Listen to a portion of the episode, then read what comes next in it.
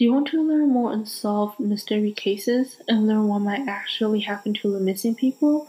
Or are you generally bored and want something to listen to? Whichever it is, you are in the right place. Buckle up for a new episode of Missed Mystery, the podcast that discovers different unsolved mysterious cases. Now, here's your host, Jen Yu Lee, and I hope you enjoy for what's coming up next.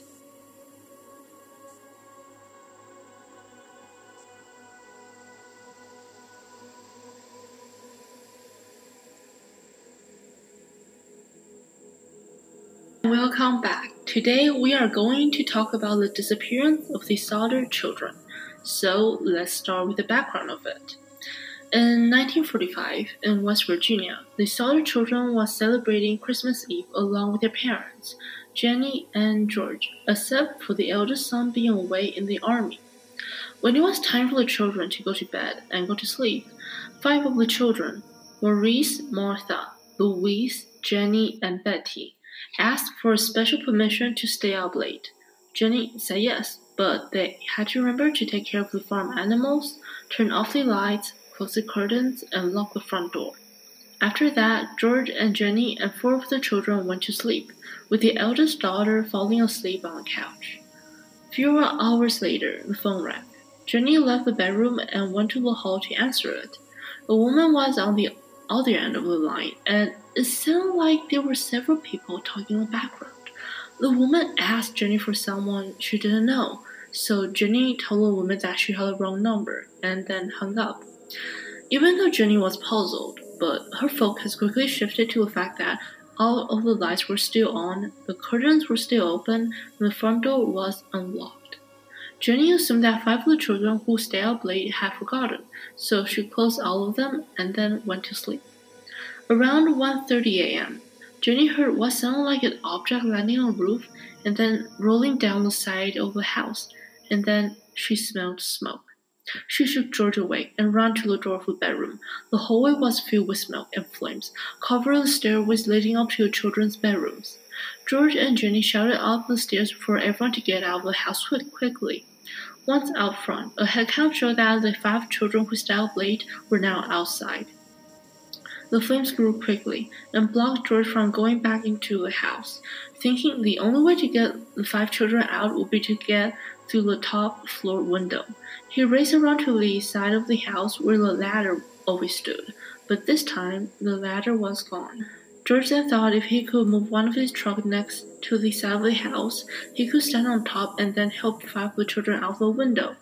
He ran to his first truck and then to his second to find out that both of them wouldn't start, although they worked perfectly fine the previous day. In less than an hour, nothing was left.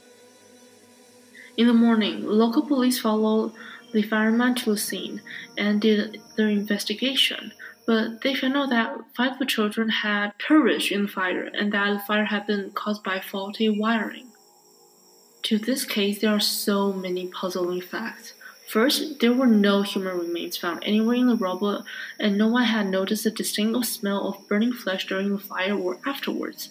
After the incident happened, Jenny found out that it took at least two hours at a temperature much higher than that of the house fire for a skeleton to disintegrate.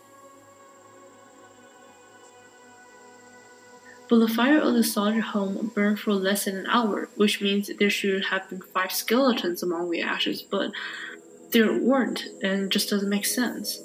Second, a few days after the house was burned down, George looked through the ruins to find some clue, and eventually there appeared to be the first trace of evidence.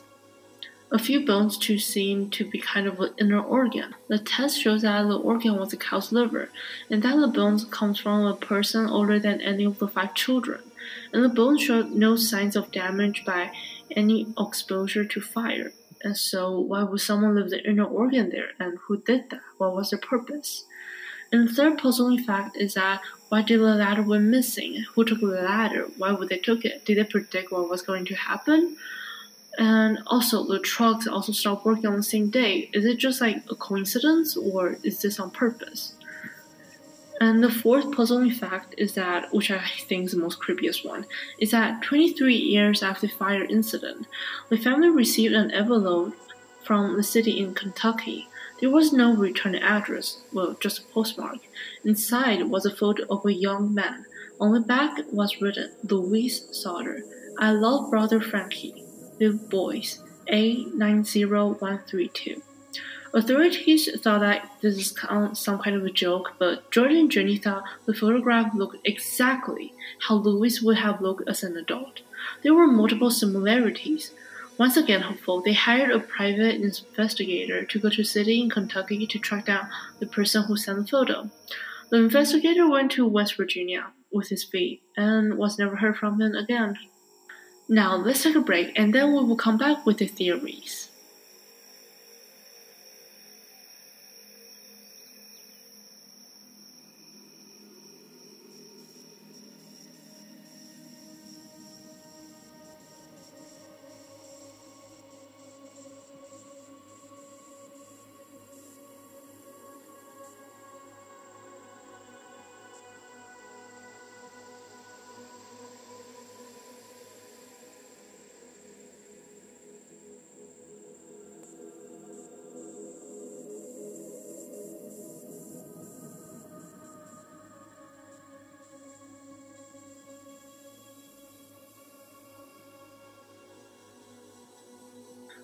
Welcome back, and now we're going to dig into what might have happened to the children. So, first, we're going to talk about the suspects, then the possibilities of abduction, and then the different statements from the different people telling that they've seen the children. So, first, the four suspects in total. The first is a traveling life insurance salesman who tried to sell George a policy. Uh, well, George declined, and but the salesman told him that his house would go up in smoke, and your children will going to be destroyed. The salesman told George the cause of this tragedy will be the dirty remarks you have been making about Miss Mussolini. The second suspect is someone in town that had been trying to find work. George told the man that he could work to fix his house, but the man told that his fuse box should be fixed where they would catch a fire. George was upset and then kicked the man out of his house. The last two suspects were two unknown people. So the month before the fire, some of the Sodder children noticed that two people in the car would watch them on their way from home to school. So could they probably kidnap them? Okay, so now moving on to the possibilities of abduction. People believe that the mafia may have taken the kids and started the fire in an attempt to extort money from the Sodder family, even though no one has reached out to the family and asked for money.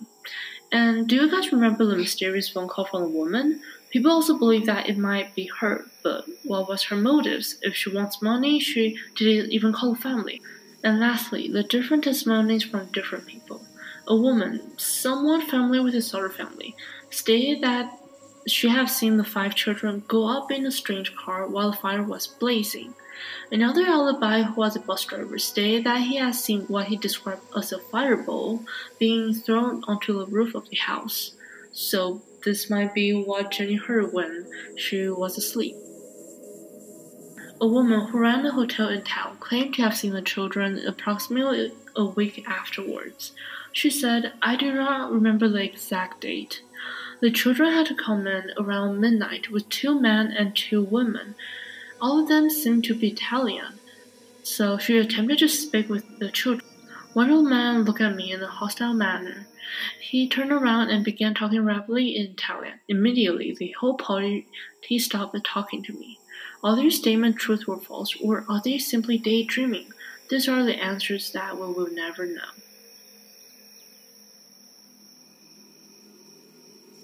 In the end, there's so many mysteries contained in the story. Some questions are who was the woman on the film? Was she some way connected to the fire? Who moved the ladder? Who threw the fireballs at the Sodder's home that night? Whose bones were found on the site years after the fire, and how did these bones get there? Who sent the photo, and who was the young man in the photo? Are they really Louis Sauter? Where did the private investigator disappear to? Did he just take the money and then disappear? And lastly, who pulled a cow's liver on the side and why?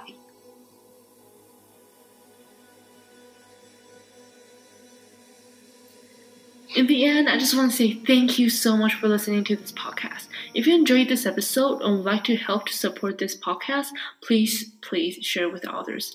Post it on social media or leave a rating and review. And I hope to see you next week.